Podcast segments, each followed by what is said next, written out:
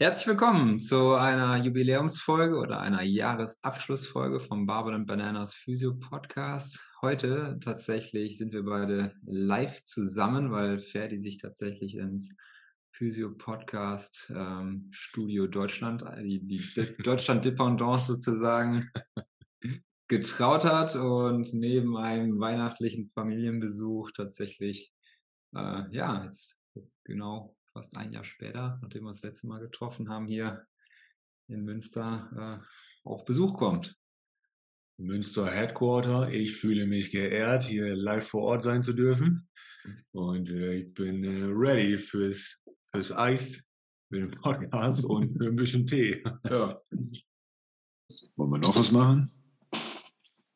Willst du einen Podcast machen? Podcast. Reich. Ich dachte, ich mache eigentlich einen über, über Bananas und so. Ich habe auch eine Idee gehabt. Lass mal was über Barbell machen. Also über Barbell und Bananas. Ja, ja. Barbell und Bananas. Hört sich gut an. Hey, nicht schlecht. Barbell und Bananas. Barbell und Bananas Podcast. Okay. Let's do it.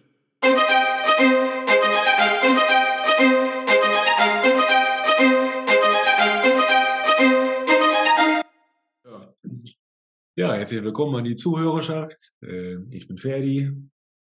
Ich bin Fabian. Die Stimmen kennt ihr jetzt schon nach ein paar Folgen. Wenn man sich das mal hier anguckt in unseren Statistiken, haben wir die letzten Monate doch einige Folgen rausgebracht. Wir sind im Moment bei, mal eben gucken, Interview 25. Letzte Folge war mit Fabian Ahlmacher, Dr. Fabian Ahlmacher. Und ja, wir werden jetzt mal in dieser Jahresabschlussfolge zusammen ein bisschen auf das vergangene Jahr gucken und ähm, haben ein paar Fragen vorbereitet, die wir uns gegenseitig stellen werden, die wir noch nicht kennen.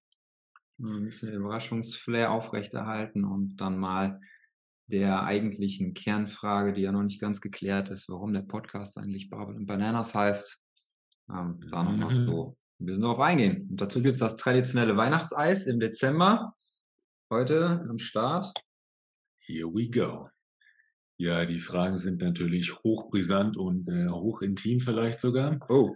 Und okay, bist du ready? Ich dachte, das hätten wir vorhin schon geklärt. Also, also pass auf. Meine erste Frage ist: Alright.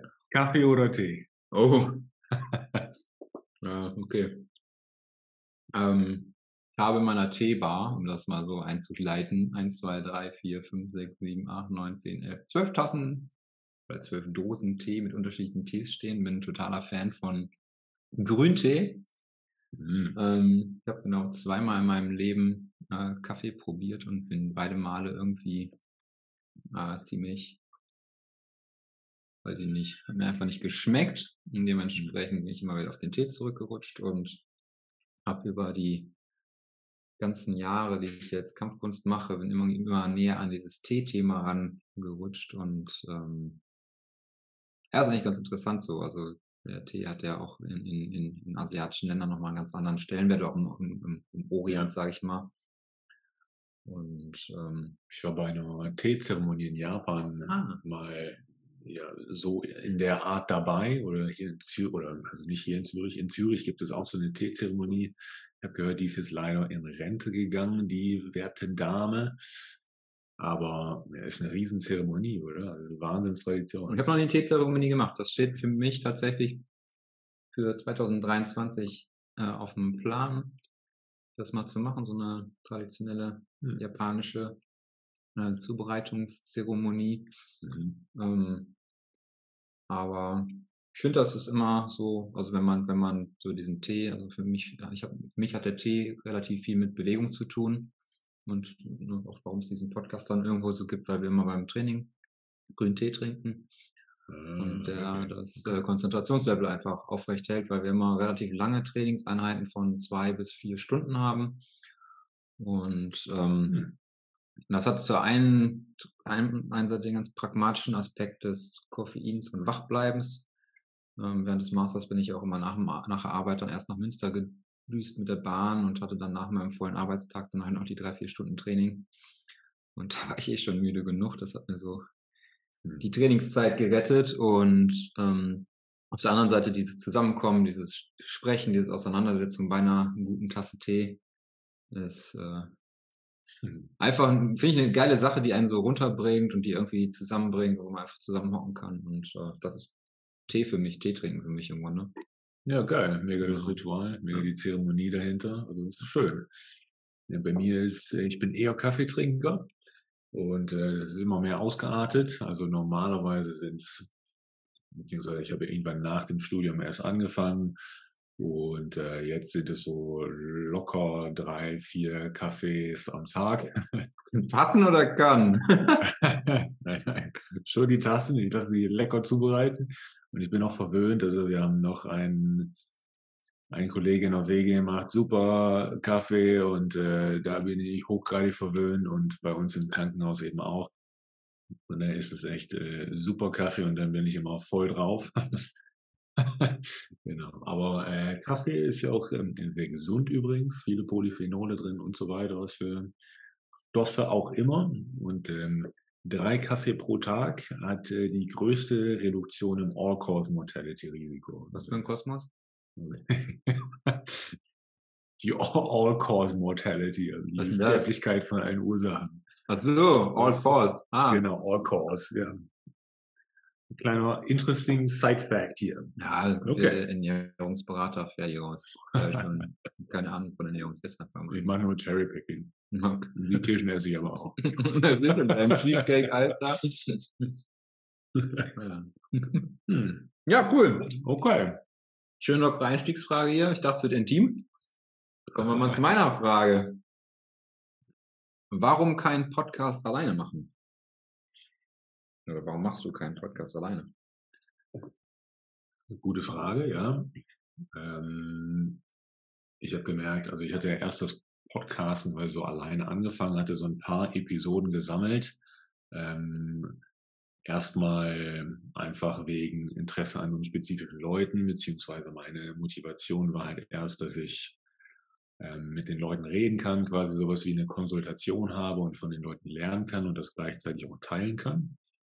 Und ähm, das hat aber alleine nicht ganz so viel Spaß gemacht, ehrlich gesagt. Also so gemeinsam an einem Strang zu ziehen, macht äh, doch deutlich mehr Spaß und man ähm, kann, glaube ich, auch deutlich mehr erreichen zu zweit. Ähm, ja, es ist ein spaßiges Seitenprojekt auf jeden Fall. Von daher bin ich froh, dass du dabei bist.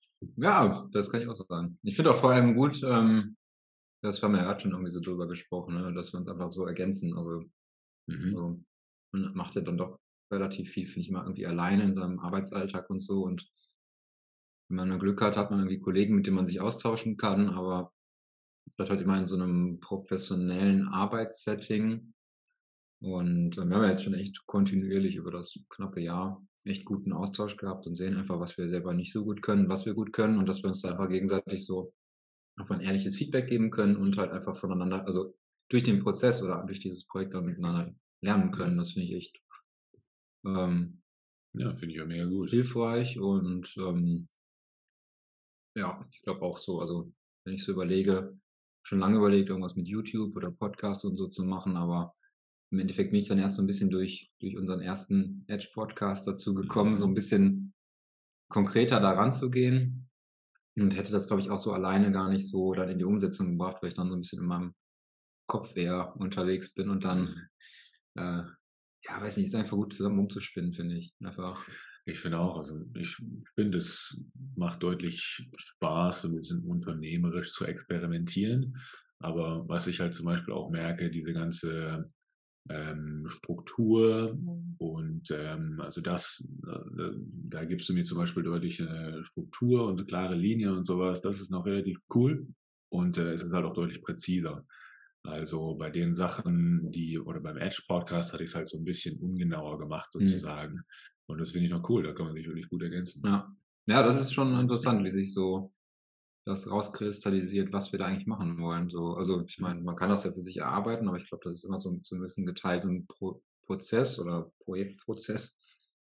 Und wenn man sich die Folgen so anguckt, wir hatten ja am Anfang auch viel mehr diese diese kurzen Einzelfolgen noch dazu gemacht, um zu merken, dass es einfach viel zu viel ist, was rausgebracht wird oder dass es ja. vielleicht auch einfach gar nicht so stark gehört, gehört wird, dass wir uns immer mehr auf diese Interviewsituation ähm, kondensiert haben. Das ist auf jeden Fall ein großes Learning, würde ich sagen, für, ja. für jetzt den Start. Mhm. Und ähm, ja, würde ich auch sagen, dass das ohne so ein gegenseitiges Feedback oder auch mal gerade wieder zurückholen, wenn man gerade irgendwie nicht so Bock hat oder irgendwie gerade keine Anf Anfrage, Ansa ähm, Antworten kommen von irgendwelchen Podcast-Interview-Anfragen, dann einfach sozusagen, ja, okay, ist halt jetzt gerade so, dafür ist der andere gerade dran und man hat nicht so einen Druck. Ja, genau. Sitzt man gerade zusammen im Boot und dann, wenn du gerade viel zu tun hast mit der Doktorarbeit zum Beispiel, dann hatte ich eine Periode, wo ich viele Podcasts aufnehmen konnte. Super, ja. wenn wir uns, uns gerade ergänzen. Absolut. Das ähm, geht eigentlich ganz gut auch in meine zweite Frage über. Also nicht wie so Podcast als Partner, sondern allgemein quasi wie so Podcasts als Medium. Hm. Ja, gute Frage. Ich habe erst überlegt, mal irgendwann ich ja gerade schon gesagt, so, ein, so einen YouTube-Kanal aufzumachen, wo es tendenziell auch eher, ich sag mal, so Richtung Zielgruppe Patienten irgendwas zu machen. Und ich habe dann auch angefangen, Videos zu drehen, habe aber relativ schnell gemerkt, das ist ja praktisch ein komplett neues, mh, hm, neue, neue Umgebung, in der ich mich da beschäftigt habe dann. Also es ging dann auf einmal nicht nur um Sprache, sondern es ging dann auch einmal um Video, um Hintergrund, um Ausleuchtung. Und ich habe einfach gemerkt, dass wenn ich jetzt Videos mache, muss ich immer meine halbe Wohnung umräumen, nur um Video zu produzieren, zusätzlich zu dem Content, den man ja auch noch sich irgendwie einfallen lassen muss oder zumindest irgendwie aufbereiten muss.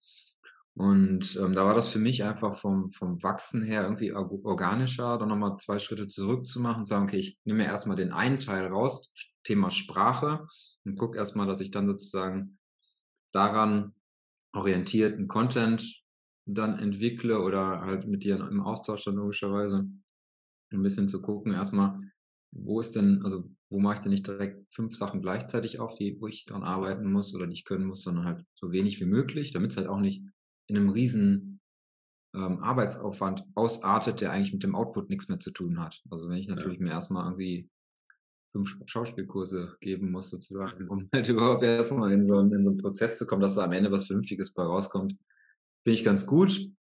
Ähm, und es ist auch für viele Interviewgäste immer wieder ähm, also ist immer die Frage auch, ne, man macht ein Video und so und ist auch, glaube ich, für viele dann einfach sehr viel unpro, ähm, um, um, also viel pragmatischer einfach zu sagen, okay, wir nehmen nur Ton, ja. ich muss mich um nichts anderes kümmern, ich kann das aus dem Band rausmachen, ich kann das aus dem, ist vollkommen wurscht.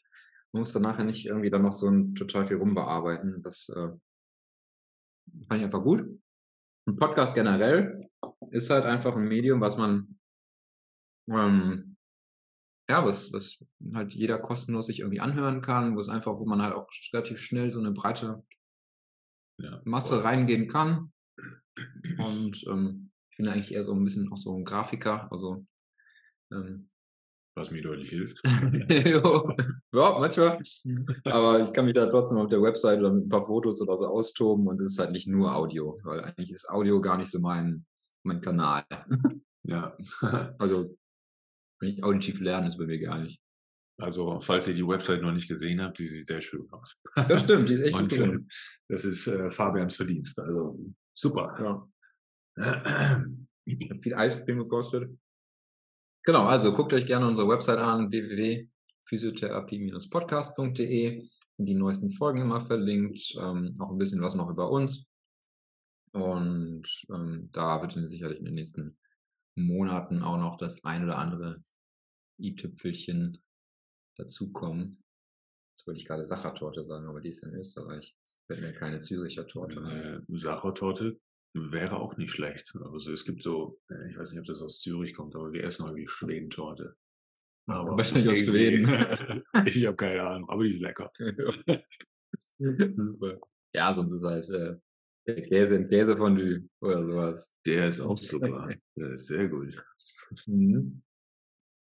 Ja, Frage Nummer zwei meinerseits.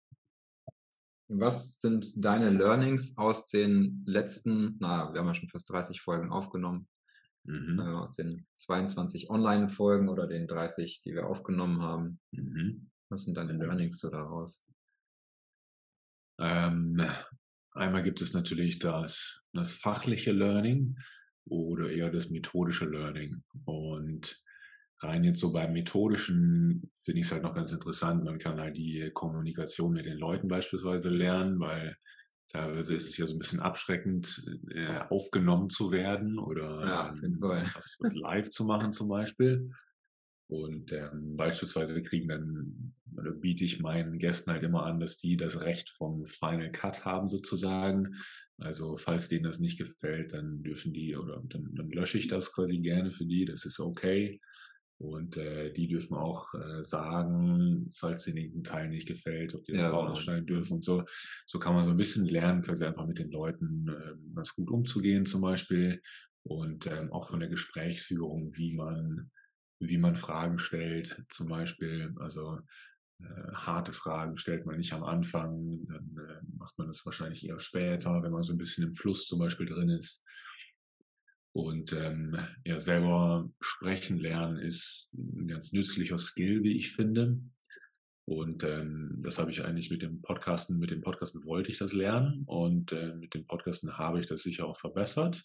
Aber es gibt natürlich noch viel zu lernen. das ist immer, ne? Sobald du irgendwie in was reingehst, du hast erst am Anfang das Gefühl, du kannst gar nichts und relativ hast du dann so eine Lernkurve und denkst dann, ja, okay, jetzt bin ich gut. Und dann hörst du dir das an und denkst dir so, nope. Ja, genau. Und auf einmal gehen ganz viele Türen auf, die man irgendwie noch so lernen kann, ob das jetzt äh, Audiobearbeitung nachher ist oder ich finde auch Fragen stellen ist irgendwie so eine total schwere Sache. Voll. Vor allem, wenn man den, die andere Person so gar nicht kennt. Also ich sag mal, im dürfsten Fall habe ich mit dieser Person ja noch gar nicht gesprochen, vielleicht ein bisschen E-Mail-Kontakt gehabt. Ja. Und äh, man weiß ja auch nie, wie, also wie sortiert ein Sprecher, ob das wir jetzt sind oder ein Interviewgast, sein, seine Themen so kommunizieren kann, dass das auch ein Hörer oder wir selber auch verstehen können. Das, ähm, Absolut. Da fand ich halt auch noch interessant bei den Leuten einfach zu lernen, wie unterschiedlich die sind. Manche sind eher die Kliniker und die Praktiker und da muss man denen vielleicht verbal so ein bisschen Struktur geben, um das Wissen rauskitzeln zu können, was die, was die haben. Ja. Ähm, und andere, ähm, vielleicht kommen die dann aus der Forschung und äh, kennen quasi die, äh, ich will nicht Fachsprache sagen, aber so wie man es, wie man das rüberbringen muss, zum Beispiel, oder wie man das Wissen präsentiert und aufbereitet, äh, liegt ihnen dann vielleicht ein bisschen näher. Ja, ja gut, du musst ja einfach in einem Forschungsprozess bist, eher mal einen Vortrag auf einer Konferenz halten genau, oder ein Paper schreiben, was eine gewisse Struktur hat. Oder hast einfach Zeit zum Lesen. Das ist ja, wenn du jetzt in der genau. Klinik arbeitest, auch immer das Problem, wenn du halt 40 Stunden am Patienten bist. Ja. Dann bist du 40 Stunden am Patienten und alles, was dann noch an Lesearbeit kommt, ist ja gar nicht dein Job in dem Sinne. Ja, genau. Also da ist noch so ein bisschen das implizite, explizite Wissen, wie das so äh, geordnet ist oder ja, es gibt ja noch viele nonverbale Sachen, zum Beispiel auch bei Klinikern, was die implizit rüberbringen, die Sicherheit, die die beispielsweise ausstrahlen oder verbal geben können und so weiter.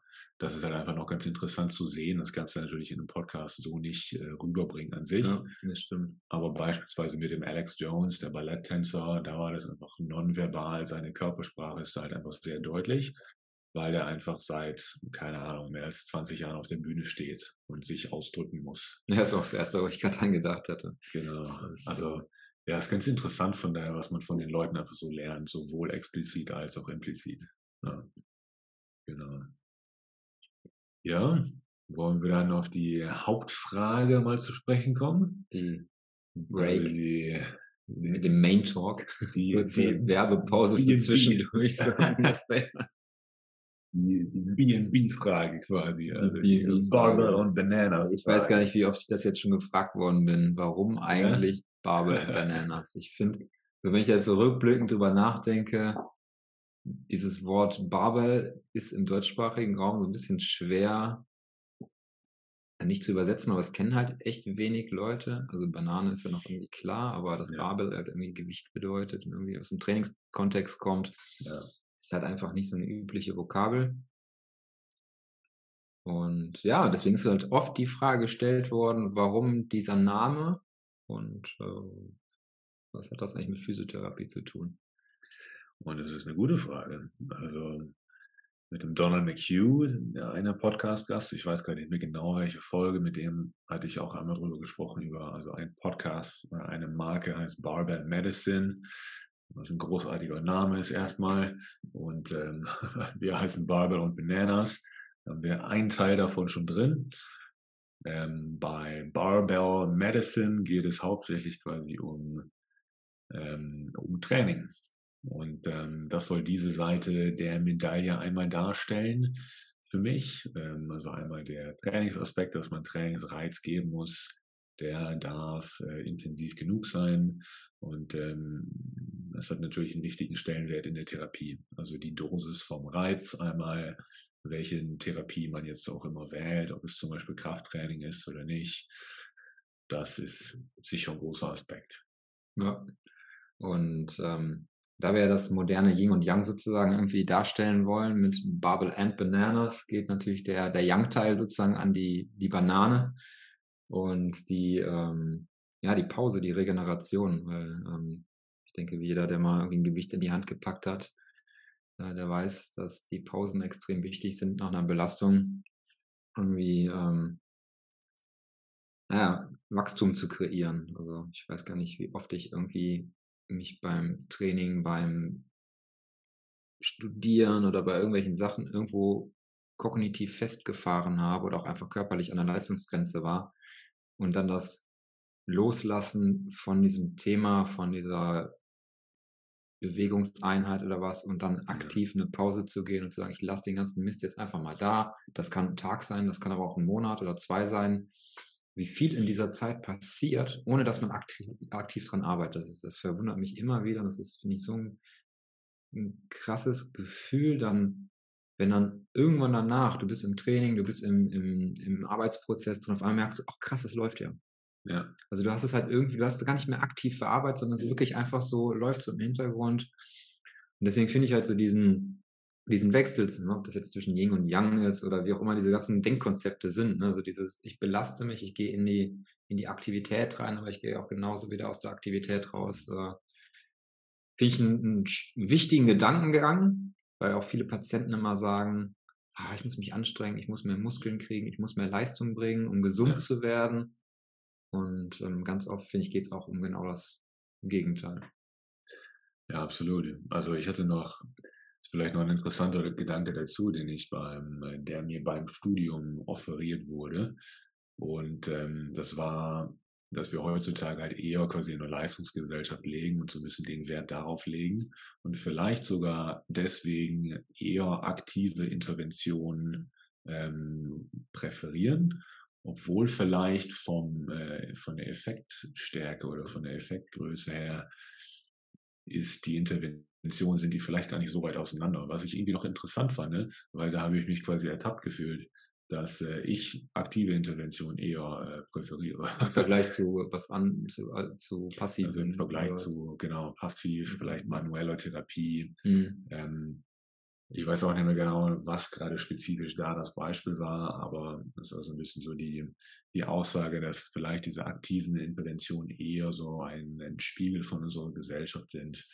Deswegen brauchen beides. Brauchen beides naja, wir sehen das, also was mir dann aus der Schmerztherapie mal so dann im also plakativ, es gibt, also hängen bleibt, es gibt immer diese Endurance-Patienten, also diese durchhalten. Ja. ja. Da wird das halt im, im psychologischen Setting eher so genannt. Ne? Also die Durchhalter, die Patienten, die Menschen, ähm, die halt ein Beschwerdebild haben, aber einfach auf dieser Durchhaltespur sind und die wirklich einfach nur meinen, über Leistung, über Kraft ihr Problem zu kompensieren.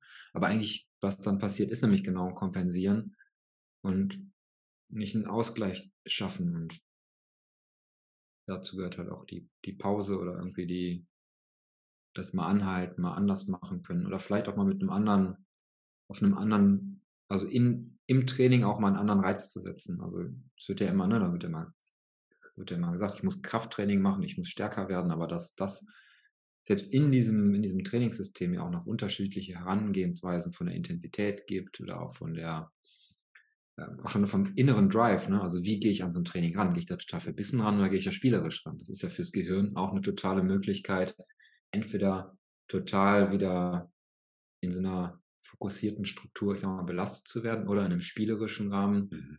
halt einfach, naja, benutzt zu werden, weil ich denke, der Teil Aktivität heißt, ich mache was, also mache schon irgendwas oder bin im aktiven Prozess, ähm, aber dass ich auch in der Aktivität sozusagen wieder loslassen kann. und ja. dann halt frei werde einfach und machen. Ja, da haben wir vorher noch mal so ein bisschen drüber geredet, über dieses äh, Powerless Effort, Effortless ja. Power, was ähm, teilweise so das Motto von einer Fortbildung war, die ich hatte. Also das ja, anhand von Bewegungsketten im Sport beispielsweise die Kraft oder der Krafttransfer so flüssig übergehen sollte, möglichst ohne Energielecks, wie man das ja manchmal nennt. Ähm, dann kann man quasi die Kraft entzeugen, ohne dass es wirklich viel Aufwand ist, ohne dass man es wirklich so erzwingen muss. Ja.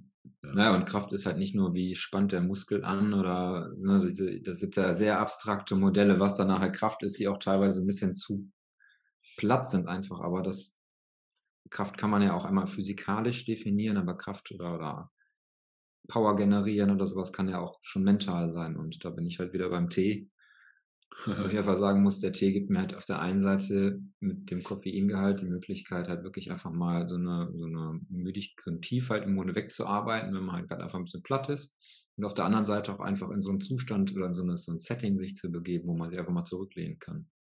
Und daraus einfach wieder ins Bewegen zu kommen. Und ähm, das äh, finde ich einfach wichtig, weil sonst rennt man die ganze Zeit nur nach vorne und gibt Gas, gibt Gas, gibt Gas. Und das ja. Spiegelt unsere ganze Gesellschaft ja irgendwie wieder. Ne? Also auf der einen Seite gibt es halt diesen, diesen vermeintlichen Leistungsgedanken, der sich überall widerspiegeln lässt, um gesund zu werden, sonst was. Und auf der anderen Seite gibt es dann irgendwo versteckt so dieses Mindfulness-Thema. Und ja, ähm, stimmt. Warum soll man das, also warum nicht das nicht zusammenbringen? Das finde ich immer wichtig, irgendwie, dass man halt im, im Alltag auch einen Teil Regeneration hat, um ausgeglichen zu sein. Ich würde jetzt nicht sagen, dass ich beim Training die Banane essen muss. das kann man auch machen. Aber wäre eine, wär eine Option, warum denn nicht? Also, und dann sind wir aber im Endeffekt irgendwann dabei, dass sich manche Dinge vermischen, denke ich wo es halt um Belastung und Bewegung im Alltag irgendwo gibt, was ein gewisser Teil von Gesundheit ist und gleichzeitig natürlich auch eine gewisse Ernährung in, in der Gesundheit, äh, in, in einem Alltag gibt. So. Das heißt, ne, warum muss ich denn immer mir da die zehn Minuten oder die Stunde Zeit nehmen zum Trainieren, zum Übungen machen oder sonst was, wenn das eigentlich ja eh in unserem Alltag, in unserem Leben alles eins werden kann. Also es muss ja nicht alles so Schubladen werden. Und deswegen finde ich es auch nicht Barbell or Bananas, sondern Barbell and Bananas. Vielleicht ist da noch ganz interessant, also in, äh, in der Schweiz gibt es beispielsweise keine Kuren.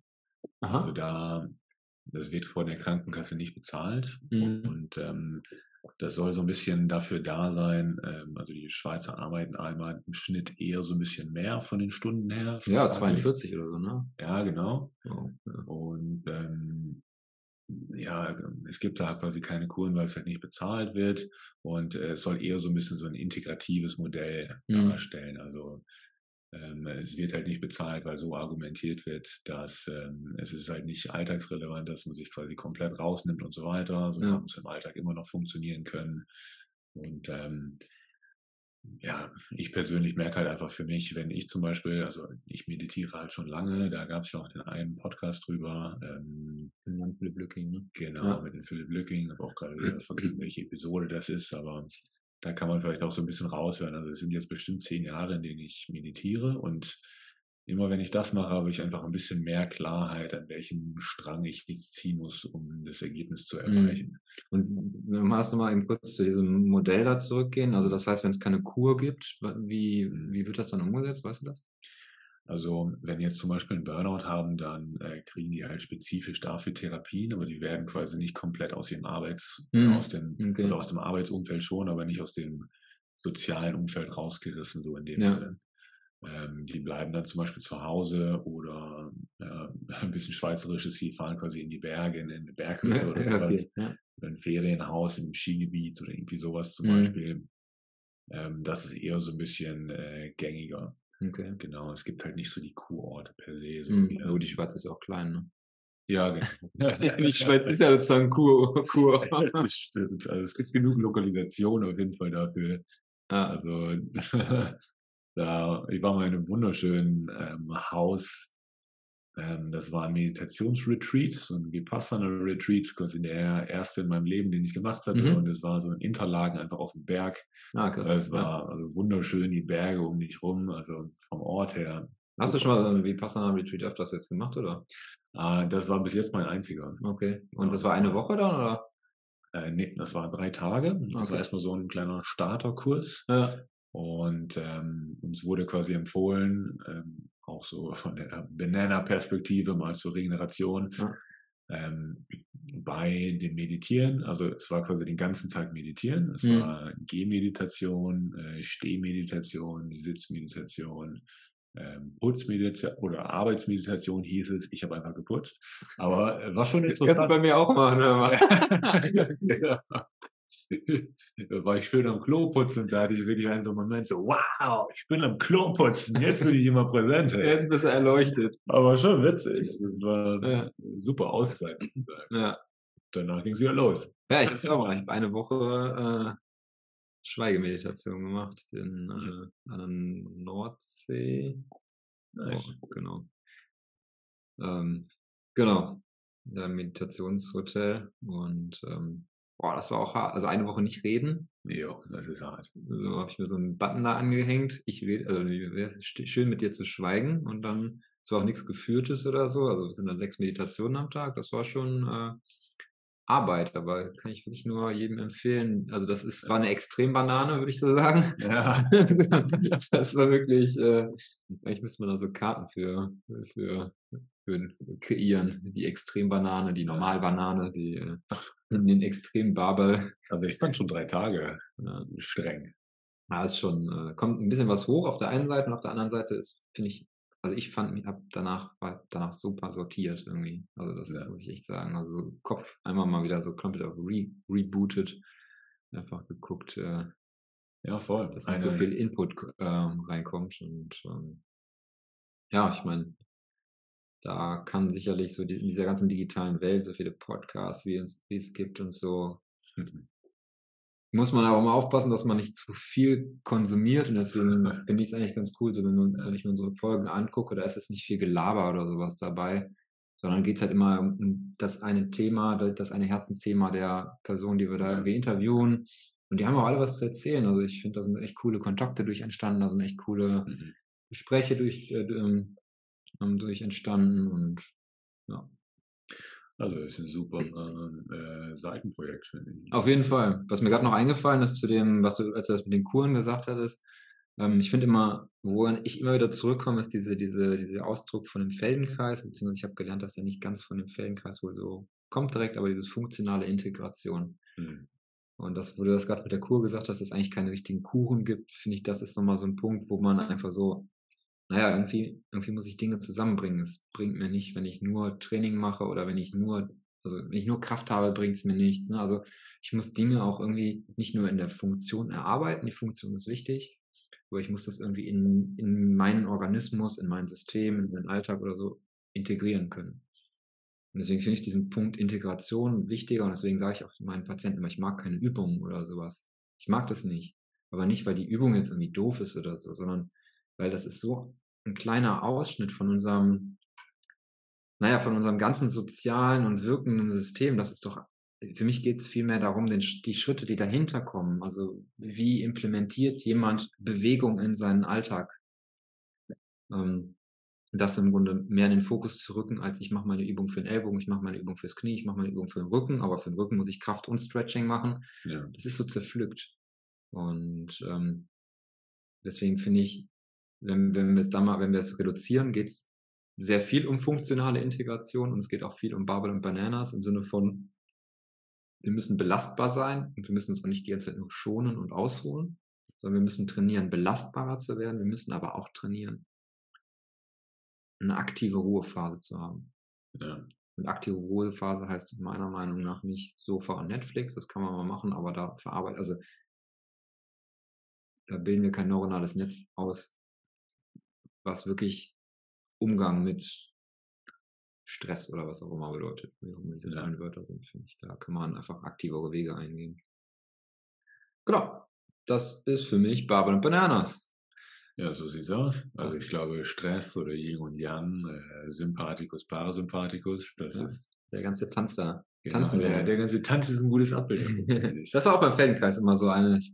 Äh, der Tanz der, äh, der Tanz zweier Nervensysteme vielleicht auch noch was so ein cooles, so, ein cooles ah. Bild, äh, so, ne? wenn, wenn du halt so eine, so eine Einzelsession hast, oder so eine, so eine Einzel, Behandlung, funktionale Integration ist ja die Einzelarbeit, ähm, der Tanz zwei Nervensysteme. Das habe ich mir so ein bisschen für die Physiotherapie oder für meine Verhandlung, äh, Verhandlung, genau, für meine Behandlung auch so ein bisschen so rausgegriffen. So, es sind halt zwei Nervensysteme, die miteinander agieren und ich, ich kann nicht den anderen überpacen oder die, die andere, die Patientin oder was auch immer, sondern hm. Das geht nur wirklich als Tanz. Und beim Tanzen lernen tritt man sich mal auf die Füße, dann hat man mal den Abstand zu weit und so. Dann wird das so langsam zu so einem Konstrukt, was immer freier werden kann. Das, äh, ja. Interessant, das habe ich so noch nie gehört. Okay, ja, witzig. Ich, ich war nun mal auf so einem ähm, Kongress, hat mich jetzt gerade daran erinnert, also das war ein ich glaube, ein Brite, der, der war in der UK tätig als, als Arzt und der hat da also eine japanische Ausbildung gehabt.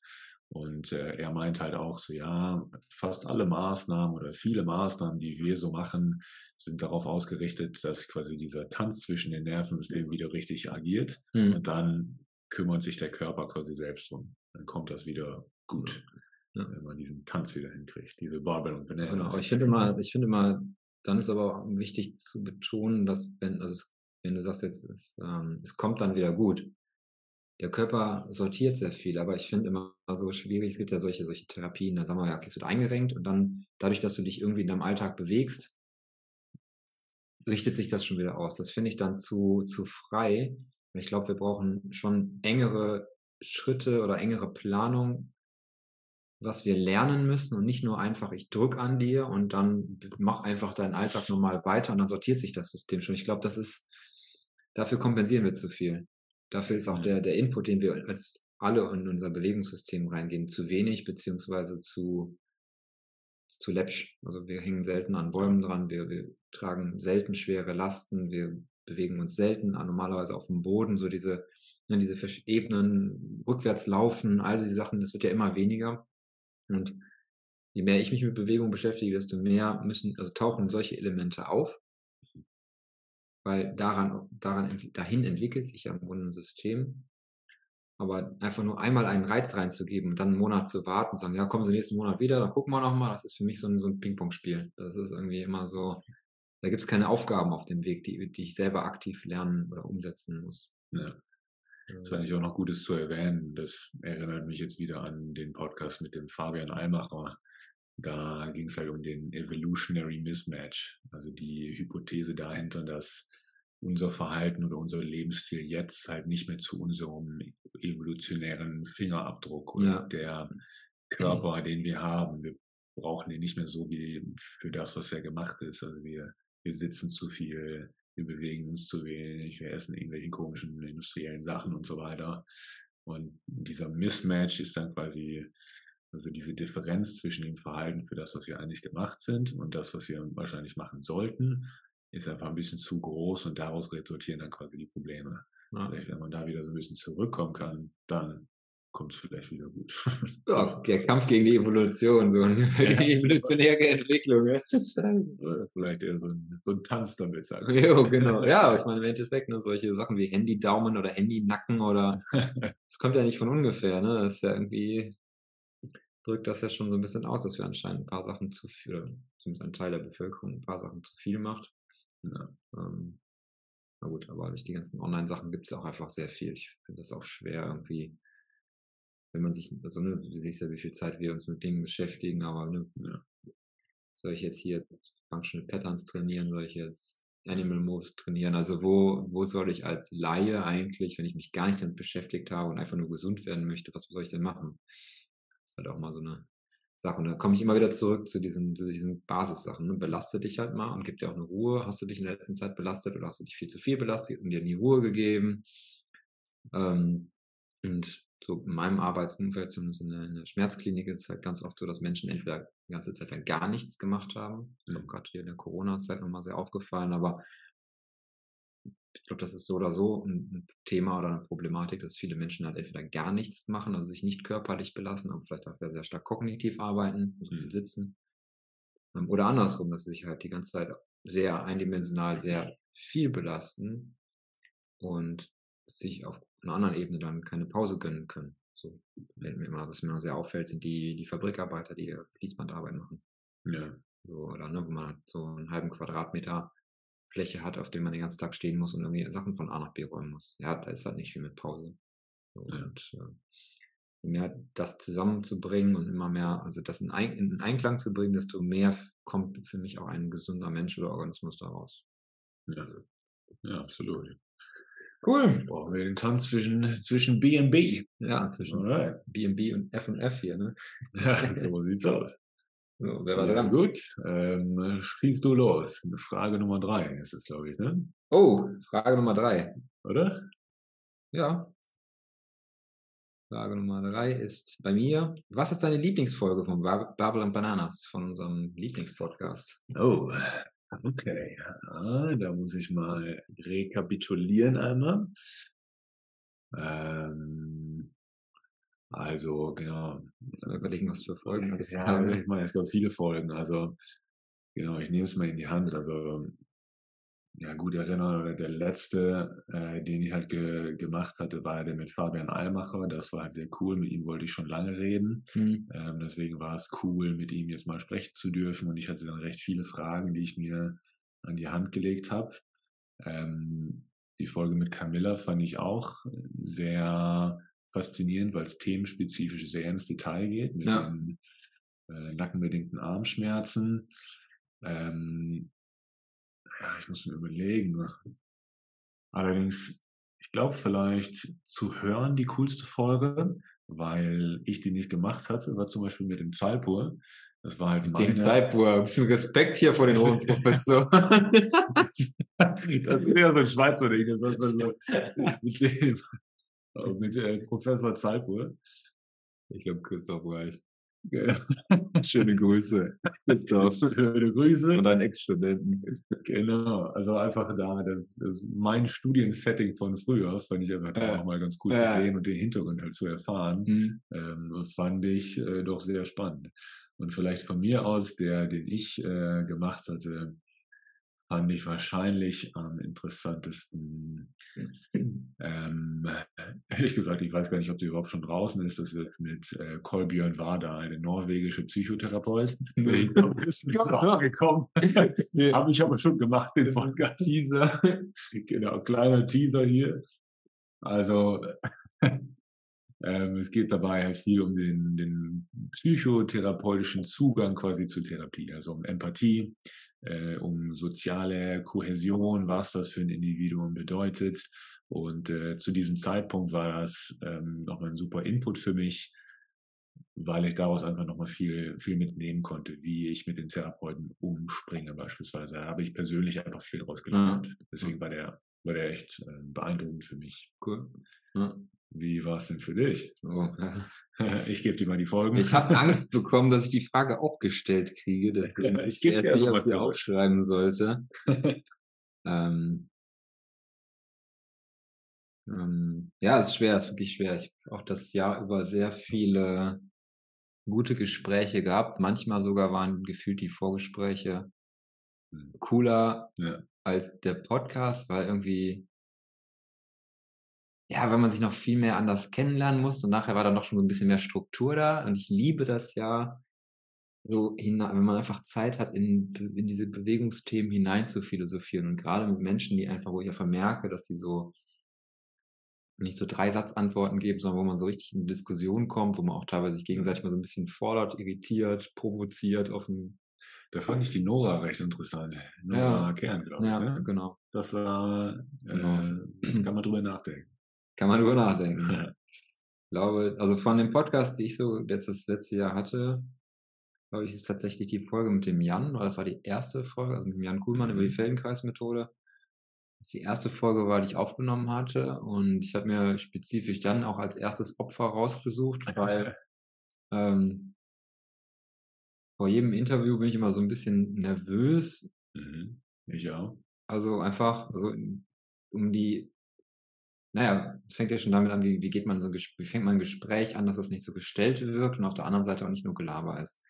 dann irgendwie die Zeit einzuhalten, dann halt die Fragen vernünftig hintereinander zu rücken. Dann ist die Aufnahme läuft die ganze Zeit so. Und das war eigentlich mit dem Jan so, als, also es ist jetzt deutlich weniger geworden mit diesem, mit diesem Druck, den ich mir da selber irgendwie dann mache, aber ähm, das, ich wusste auf einmal, dass ich mit dem Jan einfach gut quatschen kann. Ja, okay. Da kommt auf jeden Fall was Gutes bei raus und ähm, das ist immer so eine direkt so eine Atmosphäre, die, die einfach, weil wir das stundenlang und sowieso schon uns immer ausgetauscht haben, auch beim Training oder sonst irgendwie so.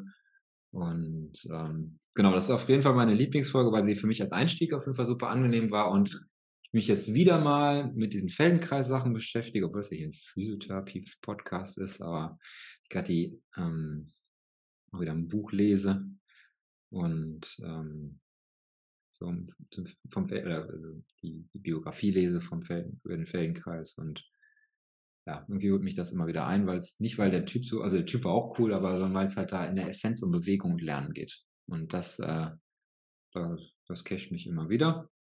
Und von den Folgen, die du aufgenommen hast, puh, diese durchgucke. Ist schon eine Liste geworden. Ist das echt eine Liste geworden? Ich hatte auch erst überlegt, den Fabian Almacher, weil das einfach, weil das mich sehr anspricht von der Breite, die er so auch abdeckt. Ja, das ist. Das muss ich echt sagen, aber ich weiß nicht, ob das die Number One ist. Und Camillas, also der Podcast mit Camilla, den fand ich deswegen so schön, weil der sehr konkret nochmal war, weil der sehr, ähm, also da ging es um ein, also um ein sehr abgestecktes Thema und da, wie du gerade auch schon gesagt hast, in die Tiefe. Das fand ich auch noch interessant bei der Folge, wurde mir auch noch geschrieben, so, wow, bei der Folge habe ich mir wirklich Notizen gemacht. Ja, genau.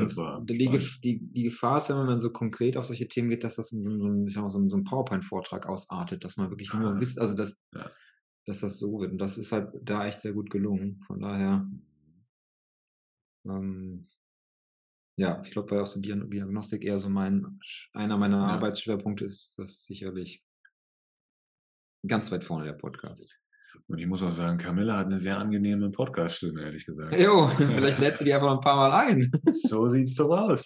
Du hast bestimmt noch ein bisschen mehr zu erzählen. Das Schöne Grüße. Allerdings auch. genau, viele Grüße auch an Camilla. Ja, also ein, ein, ein sehr viel gehörter Podcast mit Camilla. Okay. Der ist äh, zu Recht. In unseren Charts weit vorne. Interessanterweise ist immer noch Folge 001, unsere allererste Folge, ganz weit vorne. Das Interessante ist, dass wir beide so, ich will nicht sagen anzweifeln, aber. ja, es also, war halt die erste Folge, die auch so ein bisschen Genau, genau. So, aber es ist äh, interessant. Es, äh, ja. Allerdings, das führt mich an sich zu einer Frage. Ja, es geht ja um Bewegungslernen. Ja.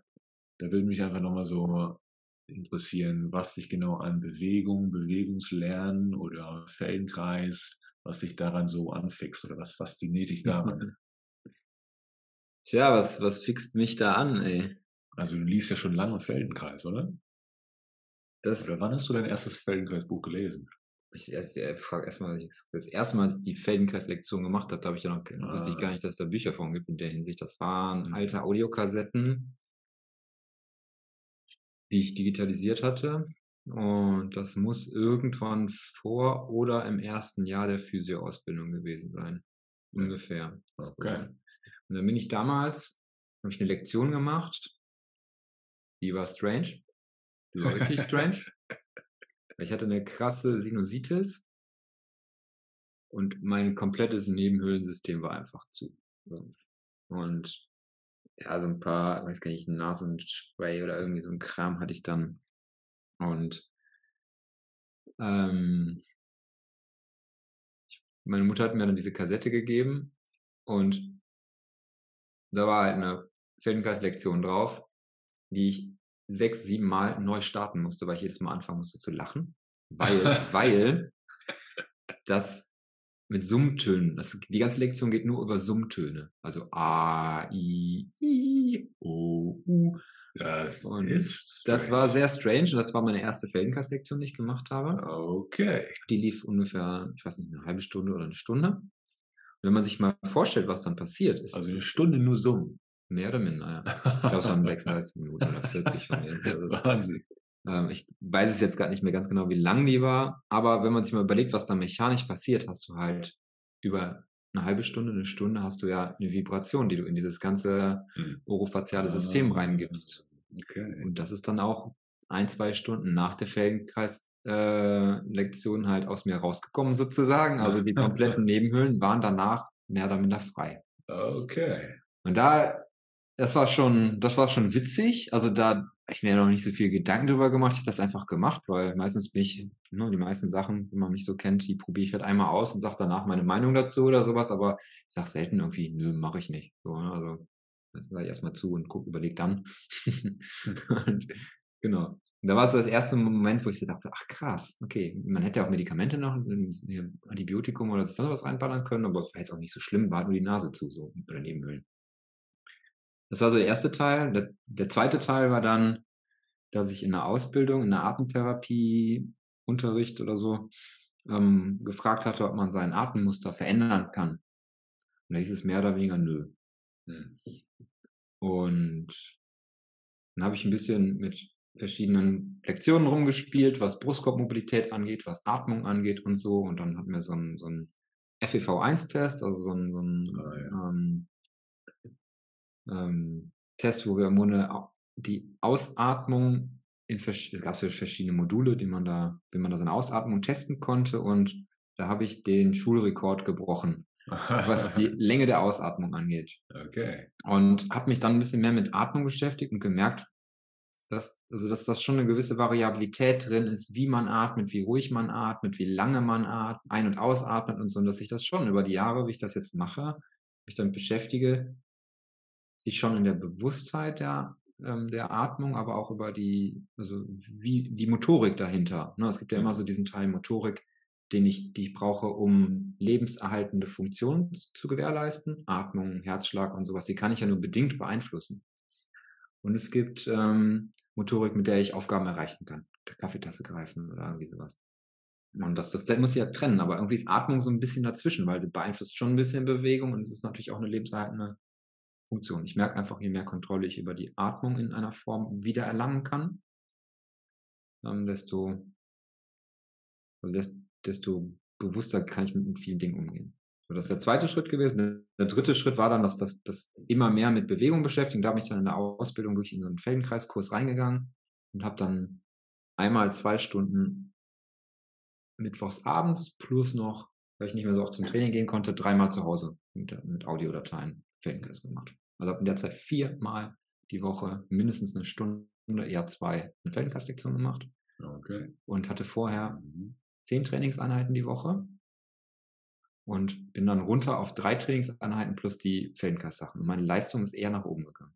Ah, okay. Und da war ich angefixt. Also ich bin da, also das war so die Zeit, so, sag mal, die Zeit zwischen, zwischen Ausbildung und Bachelor bin ich auf dem Laufband in der Spitze 16 km/h gelaufen habe Kettlebells ohne Ende geschwungen und weiß ich nicht, BJJ, Judo, also diese ganzen Sachen. Und war halt echt, echt fit. Und dann zu merken, wenn ich dann wieder mehr, also mehr Aktivtraining rausnehme und dafür was anderes da reinsetze, was auch aktiv ist, aber auf einem ganz anderen Level. Hm. Das war einfach so der, der, der, weiß ich nicht, mindblowing irgendwie. Also, und dann bin ich halt, und das, das war im Endeffekt, warum ich dann immer wieder dazu zurückkomme. Ich habe manuelle Therapiekurs, also die, die, die Zertifikat gemacht, ich habe den OMT gemacht. Es geht in all diesen ganzen Therapieschienen, was natürlich jetzt durch manuelle Therapie nochmal explizit durch die, ja. durch, die, das, durch den, durch den, den, den das Wort ähm, ausgedrückt wird. Aber es geht in der Physiotherapie so viel immer um erstens, ich mache dich gesund. Na, also ich als Therapeut mache dich als Patient oder Patientin gesund. Oder ich mache das überhaupt für dich und Patient, Patientin muss nichts machen. Oder nichts im Sinne von kann halt Gesundheitsdienstleistungen ähm, ähm, ja einfach passiv konsumieren, sag ich mal. Und das war immer der Punkt, wo ich sage, ich, ich möchte nicht deine Verantwortung tragen. Und das, das geht einfach nicht. Das ist nicht nachhaltig. Ich kann dich nicht gesund machen in der Hinsicht, wenn es um Bewegung geht, weil die da muss sich bewegen. Und für mich ist dieses, dieser Ansatz von dem, Bewegung lernen oder eher gesagt in dem ähm, Lernen wieder zu lernen anhand, dem, anhand des Körpers als Tool. Das ist für mich einfach ein geniales Gedankenkonstrukt, die Tür mal wieder ein bisschen aufzumachen und zu gucken, was geht es denn? Und es geht zu lernen, es geht um Bewegung, es geht nicht um Übungen zu machen, es geht nicht um Gesundheit in dem Sinne, sondern konkretes Lernen und was eigentlich noch was Schönes so in der, in der Praxis, also so bewegen, nochmal neu zu lernen. Ja, schon cool. Ja. Ja, und auch, wie denken wir über Bewegung? Ja, also, wenn ich mit, wenn mich, wenn ich mit einem Arzt oder einem Therapeut oder Therapeutin fragt, kannst du mit den Fingerspitzen mal Richtung Boden gehen, heißt das nicht, kannst du mit den Fingerspitzen auf den Boden draufkommen oder mit den Handflächen, sondern es ist die Frage einer Richtung. Und man kriegt sehr oft gespiegelt, dass da direkt ein Stress entsteht, wenn die Menschen nicht bis unten auf den Boden kommen. Ich denke, ja. das ist ja gar nicht oh, das, das Ziel. Ja, genau, da kommt direkt dieses, ich kann ich nicht, das kann ich nicht. Und darum geht es geht ja gar nicht um können oder nicht können, sondern es geht um das Potenzial, es geht um die Bewegungserfahrung, um die auch ein Skill im Endeffekt, seinen Körper, seinen Organismus im, im Kontext zu benutzen. Ein Kontext ist halt mental, ein Kontext ist physisch. Da gibt es halt verschiedene, ne, verschiedene Container, sag ich mal. Und wenn man sich dann anguckt, wenn man sich die, die Bücher von dem Mosche Feldenkreis dann äh, anguckt oder durchliest, dann sind die ja schon ein bisschen älter. Das sind ja keine Hochglanzfotografiebände von 2020, sondern das sind Bücher, die sind geschrieben 1986, teilweise früher, das Haya Judo und so diese ganzen Bücher, die sind, glaube ich, so aus den, oh, ich sagen so 1940, wenn ich mich da jetzt nicht vertue. Sie hat ja auch viel Output gehabt, viel geschrieben. Ne? Und ähm, wie wenig davon umgesetzt wird, das finde ich so erschreckend. Also wie wenig im Grunde, was haben die gemacht? Das, die haben Neurophysiologie praktisch gefunden, sage ich mal. Das sind die Anfänge des Verstehens von, das Gehirn kann sich verändern. Und zwar durch einen spezifischen Input von außen. Oder die, die, die Schaltkreise können sich irgendwie beeinflussen lassen und wie wenig davon in der aktiv gelebten Therapie umgesetzt wird. Das ist so erschreckend, finde ich, weil da, da steht so viel drin. Und das hat sich über die ganzen Jahre wurde das immer mehr aufgearbeitet und es gibt ja massiv viel Literatur zu dem, zu dem Thema. Und ähm, ja, das ist äh, ja, es ist ein breites Thema, wie man merkt. Ein breites Ding und ähm, ja, für mich ist halt immer so, für mich steht Arbeit immer nicht so alleine da, weil man hat auch, finde ich, so auf dem Weg als Physiotherapeut genug Hindernisse, warum man den ganzen Kram auch nicht mehr machen muss oder kann. Unbedingt. Es genug Fragen, Klar. die man sich stellen kann, warum mache ich das hier eigentlich? Und ähm, für mich ist halt immer so die Verbindung zu dem, was ich halt einfach liebe und das ist Kampfkunst, das ist Bewegen. Und da kann ich alles dran aufhängen. Da kann ich meine Arbeit dran aufhängen, da kann ich Training dran aufhängen, da kann ich, wie ticken wir aufhängen, da kann ich Psychologie dran aufhängen.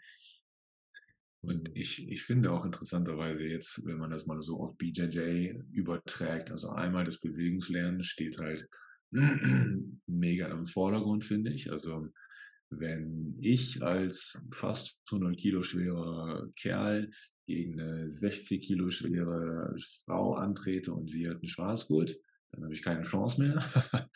und also es ist einmal irgendwie ganz cool, dass es so viel um Technik geht, zu 90 Prozent oder keine Ahnung.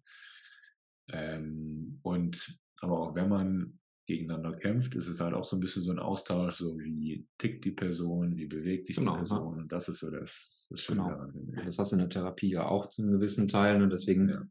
ähm, geht es nicht darum, also ne, es gibt ja von dem Peter O'Sullivan ist es, glaube ich, dieses, dieses Chart, dieses Bild, wo drauf, der hat ja die Cognitive Functional Therapy ja. ähm, geprägt und ähm, ist dann so ein bisschen in die Ecke gekommen. Dann gab es ja diese Hands-off und Hands-on-Diskussionen und ne, dann hat er halt irgendwann mal so diese Aussage getätigt. Ähm, glaube nicht, dass ich, also ich packe jeden Patienten an. Also es geht nicht um Hands-off oder Hands-on oder sonst was, sondern es geht um eine gewisse Form von Interaktion, aber es geht auch vor allem darum, dass man in eine Aktivität kommt.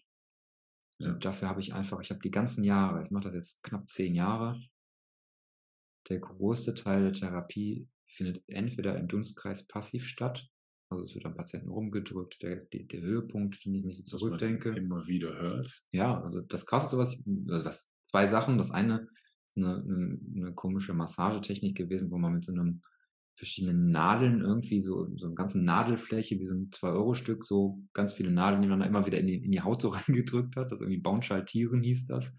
das okay. Also das, das ist schon was die Körperverletzung war. Und das andere fand ich auch krass, dass, dass ein Therapeut gesagt hat, dass, ähm, weil die, das Bindegewebe, die Faszien so fest sind, dass der, die Patientin sich mit dem, ähm, dem Nudelholz den Oberschenkel abrollen sollte. Okay. Und mit dem Hintergrund, dass wir wissen, wie, wie, viel oder wenig sich da verändert, dass es einfach nur scheiße wehtut. ähm, und die, auch die Nervenstrukturen, die da an der Außenseite vom Oberschenkel sind, ja dann doch ein bisschen malträtiert werden, frage ich mich immer, worin, worin, worin ufert das denn aus, dieses passive Therapien? Ja. Therapieren. Und ähm, dann kommt immer auf der anderen Seite dieser Sportgedanke. Mach Training, mach Sport, mach Leistung.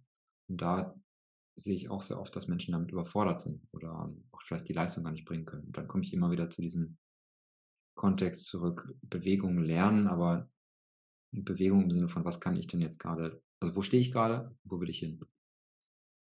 Genau. Ja. Okay. Ja. Ja, das war eine.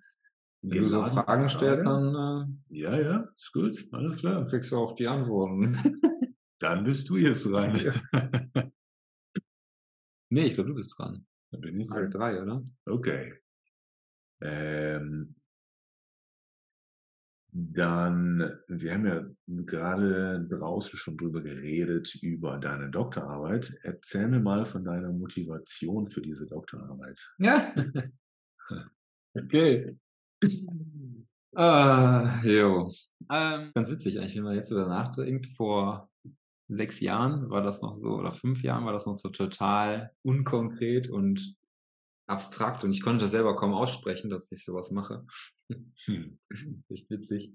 Ähm, ja, ein Teil der Motivation ist sicherlich ähm, zu sehen, dass in diesem ganzen Fortbildungssystem, das wir in Deutschland ja haben, im Bereich der Therapieberufe, ähm, wenn man sich anguckt, wie viel Geld man für solche Fortbildungen ausgibt und was man dafür nur ne, auf einer monetären Ebene zurückkriegt, dann mache ich ein Zertifikat Lymphdrainage kriege ich nachher pro Lymph, also pro Minute für eine Lymphdrainage weniger Geld, als wenn ich keine Fortbildung gemacht habe und ein Krankengymnastikrezept abrechne. Das ist sehr frustrierend, auch von der vom Qualitätsstandpunkt her. Ja, da, da können wir ja mal gerne drüber sprechen. Mhm. So, ne, es gibt dann halt diese Fortbildung und im Endeffekt gibt es nicht viel Kohle dafür. Also nicht, also im Verhältnis zu dem, was es kostet, kriege ich jetzt nicht auf einmal, nur weil ich ein Zertifikat manuelle Therapie oder äh, wie ist das äh, hier Neurophysiotherapie, also PNF oder sowas gemacht habe, kriege ich nicht auf einmal so viel Geld mehr, dass ich das in einem, dass ich die Fortbildung in einem zeitlichen Rahmen auch wieder refinanzieren muss. Da muss man ja schon ein bisschen überlegen, wie, wie lang spielt man dieses Spiel mit. Das ist das eine. Und das zweite ist, ähm, dass natürlich dieser ganze akademische Weg gerade sich in Deutschland sehr entwickelt und auch in den letzten fünf Jahren nochmal sehr entwickelt hat und Fahrt aufgenommen hat. Und da war für mich klar mit dem Beginn des Masters, des Masterstudiums in Osnabrück, dass ich mit dem Masterabschluss selber im Gesundheitssystem keinen Vorteil habe. Also ich habe im Grunde ein dreieinhalb Jahre laufendes Studium mit einer, mit einer OMT-Ausbildung, also ein hochwertiges akademische Ausbildung und eine sehr hochwertige, also die hochwertigste manualtherapeutische Ausbildung äh, international, den OMT, gemacht, ohne dass ich dadurch eine mehr Vergütung oder eine Anerkennung im System kriege. Und das ist ein Pokern und ich finde das nicht, ich finde das deswegen so klar zu kommunizieren, nicht weil ich so toll bin und weil ich das gemacht habe oder so, sondern weil so unser Gesundheitssystem gebaut ist, wo man sich fragen muss. Genau. Und das muss man klar betonen. Das muss man mal hinterfragen, ob das so Sinn macht. Also im Endeffekt wird eine Person, also dieses Studium ist sauteuer. Wird eine Person als Einzelperson, wo wird diese Person äh, motiviert, im System, äh, durch das System besser vergütet zu werden oder einen anderen Status im, im, im Gesundheitssystem zu haben, wenn, wenn sie diese Person einen höheren Skill sich erarbeitet hat. Und man kann sich einen höheren Skill über eine zwei Tage laufende Taping-Ausbildung holen oder man kann sich halt auch eine, einen Skill über zwei, drei, vier Jahre intensivere Ausbildung anarbeiten. Da gibt es sicherlich Unterschiede. Und ähm, in den meisten Ländern, wo es diese, diese Zertifikate auch so nicht gibt, da ist der OMT aber schon dann eine Steigerung der Vergütung, äh, wird, die, wird die Vergütung durch die Krankenkasse dann auch angehoben, wenn du OMT zum Beispiel hast, um 30 Prozent oder sowas. Weil man einfach davon ausgehen kann, dass du mit diesen klinischen Ausbildungen am Ende auch ein besseres, besseres oder schnelleres oder nachhaltigeres Outcome hast. Zumindest ist die, die Lehre so ausgelegt. Was der Einzelne macht, ist ja dann noch die andere Sache. Genau. Und deswegen war für mich klar, wenn mir der Masterabschluss als akademischer Abschluss im System eigentlich nicht wirklich was bringt, ähm, ist halt ein Doktor irgendwie nötig. Mit dem kleinen Seitgedanken natürlich, dass in der Akademisierung und Professionalisierung, die in Deutschland gerade ähm, läuft, ähm, viel zu tun ist und dass man da auch einen gewissen Weg hinter sich bringen oder absolvieren muss, ähm, dadurch muss, um einfach auch mitreden zu können. Denn das war schon dann nochmals über die letzten Jahre nochmal noch mal anderer Input, nochmal viel Input auch über die Uni Duisburg-Essen da einfach in diesen Forschungsprozess, in verschiedene äh, Gedanken so, so reinzugehen. Und ähm, genau. Learning daraus ist sicherlich, man lernt nie aus und mit jeder Schleife, die man so dreht, geht immer tiefer rein und man merkt auf einmal, okay, du bist irgendwie mit anderen Leuten zugange, die anders, ne, einfach auf einem anderen akademischen Level so sind, aber ja. es geht wieder um die Sache, es geht wieder um im Endeffekt ähnliche Fragestellungen. Ja. ja. Äh, genau. Absolut. Und auch dieses, also was mich ja ich hatte den Master erst später angefangen und was mich an den vielen verschiedenen Fortbildungen halt einfach genervt hat, ist halt diese Qualitätssicherung. Ja, steht halt ein Dozent vor dir und ähm, es ist aber, also vielleicht bestehen Titel, aber es ist nicht unbedingt klar, wie, ob die Qualität tatsächlich gut ist. Mhm. Jetzt einfach quasi, wenn das halt geprüft ist, quasi durch eine Hochschule, in meinem Fall jetzt die ZHW, ähm, ja, das ist einfach das sind bessere Dozenten. ja, ich meine, ich habe mich die letzten Monate immer mal wieder mit Hochschuldidaktik beschäftigt. Und ähm, das, was in einem Studienbrief formuliert werden muss, es lohnt sich, solche Sachen mal zu lesen. Kompetenzen. Was muss oder was soll in einem Modul an Kompetenz gelernt werden? Mhm. So, wenn ich eine Fortbildung mache, dann gibt es gar keinen Studienbrief in der Hinsicht. Da gibt es ein Skript, wo irgendwelche Techniken auf Bildern drauf sind, sag ich mal so ganz platt. Und ähm, da soll auch die Kompetenz vermittelt werden, die Technik selber, die ist relativ simpel, beziehungsweise die muss ich halt so oder so in der Praxis üben. Aber wenn mir das die Kompetenz und das Ziel nicht klar ist, und das finde ich erarbeitet die Hochschuldidaktik sehr schön, anhand von Kompetenzen zu prüfen, anhand von Kompetenzen zu vermitteln, anhand von Kompetenzen Aufgaben zu stellen oder mit Studenten zu arbeiten, auch eine Hausarbeit oder eine Bachelorarbeit oder also eine Abschlussarbeit zu schreiben. Ähm, da ist einfach das, das Lehrkonstrukt, finde ich, das besteht ja.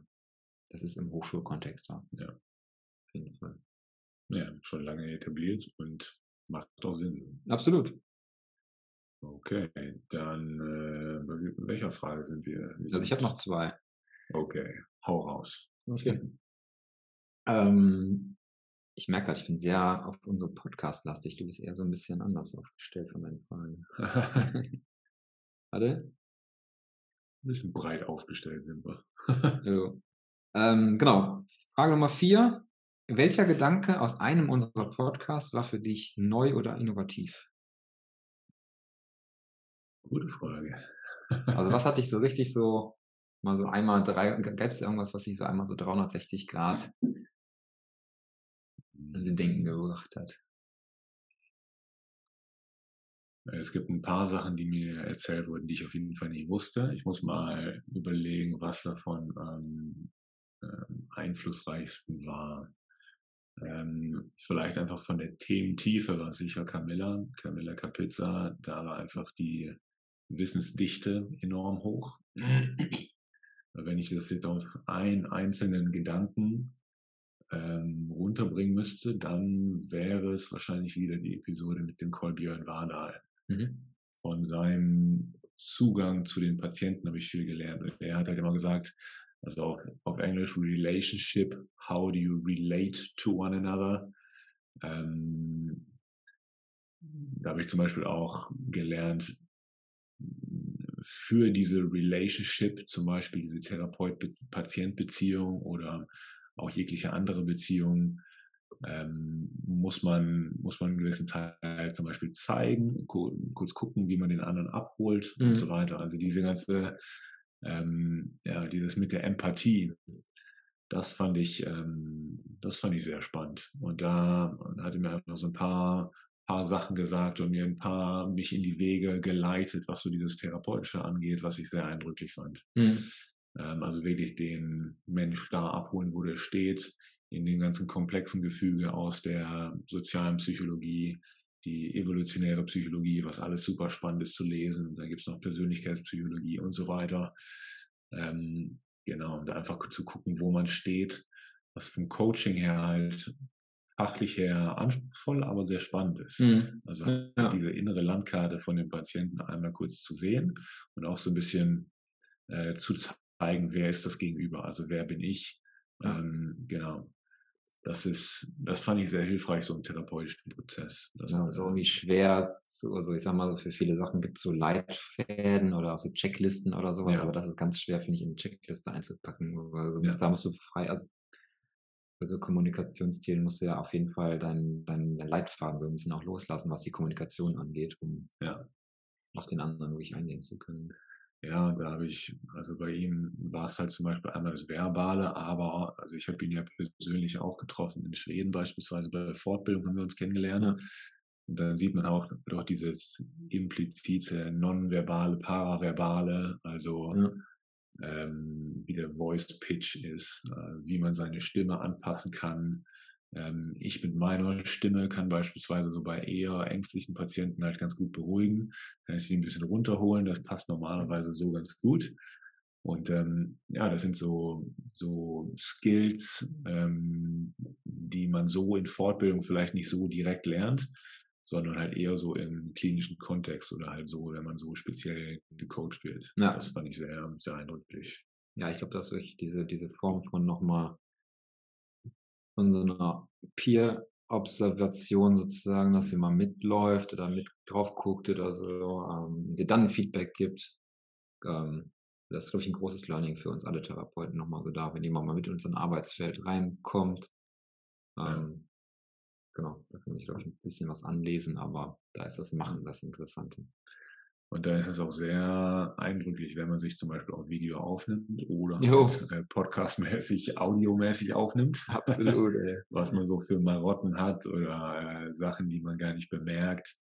Beispielsweise eine äh, in einem HWS-Kurs, äh, die hatte, hatte Nackenschmerzen und Kopfschmerzen, zellikogener Natur. Und äh, das war noch ganz interessant, weil wir hatten ihr dann halt gesagt, so ja, du weißt schon, dass du den Kopf sehr viel bewegst. Also sie hatte immer gestikuliert, ja. Bild mit ihrem Kopf hin und her. Ja. Und sie so, was? Nein, das mache ich nicht. Dann haben wir sie irgendwann heimlich quasi gefilmt, als sie was ja. vorgetragen hatte. Und sie so, what the hell? Und äh, bei einem Folgekurs hatte sie dann eben gesagt, so ja, äh, ich habe darauf geachtet, ich habe mich weiterhin aufgenommen und gearbeitet. und dann hatte sie keine AWS-Schmerzen mehr. Das, das war super. tatsächlich interessant.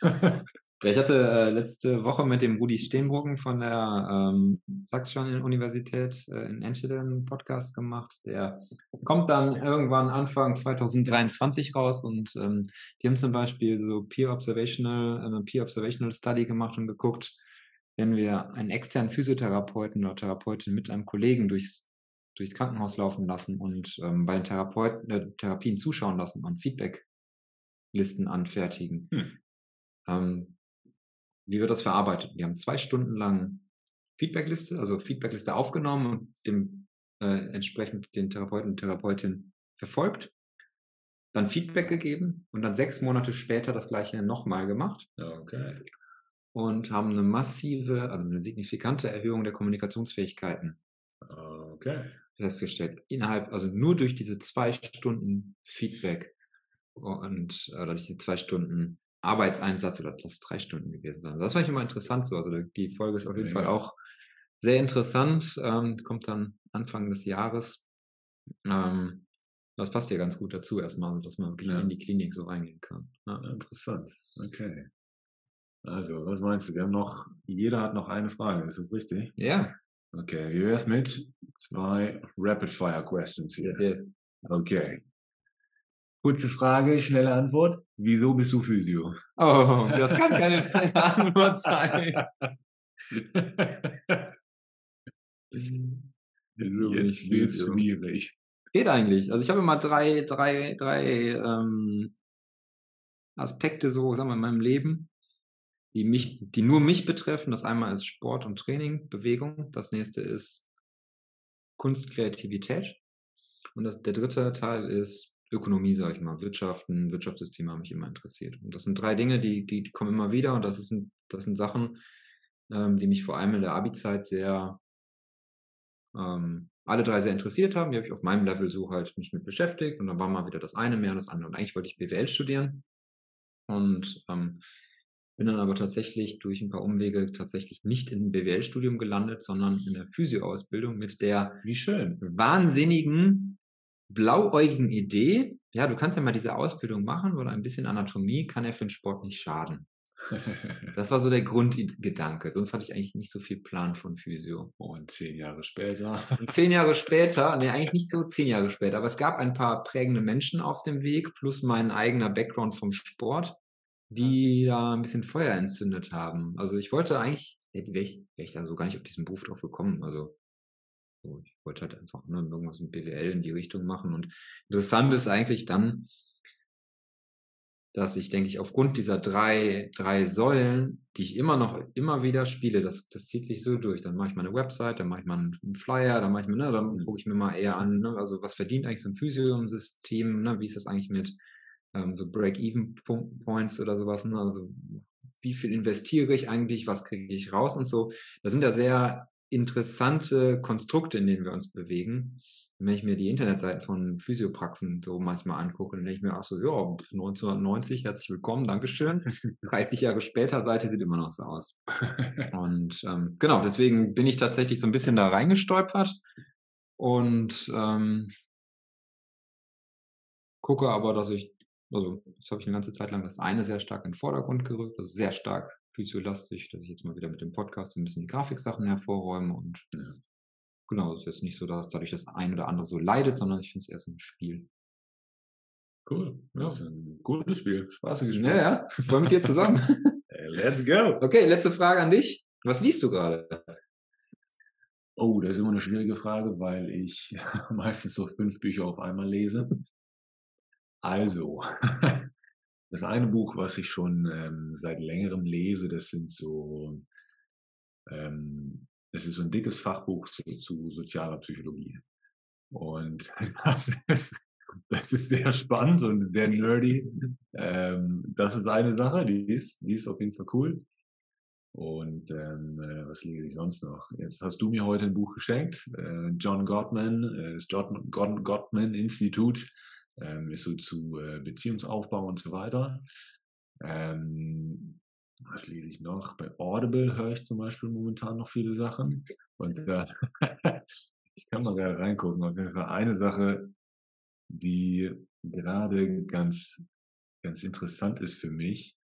Ähm, ich habe mir tatsächlich von dem Jordan Belfort habe ich mir Way of the Wolf geholt. Ah, das okay, ist das ne? eher Sales-Techniken.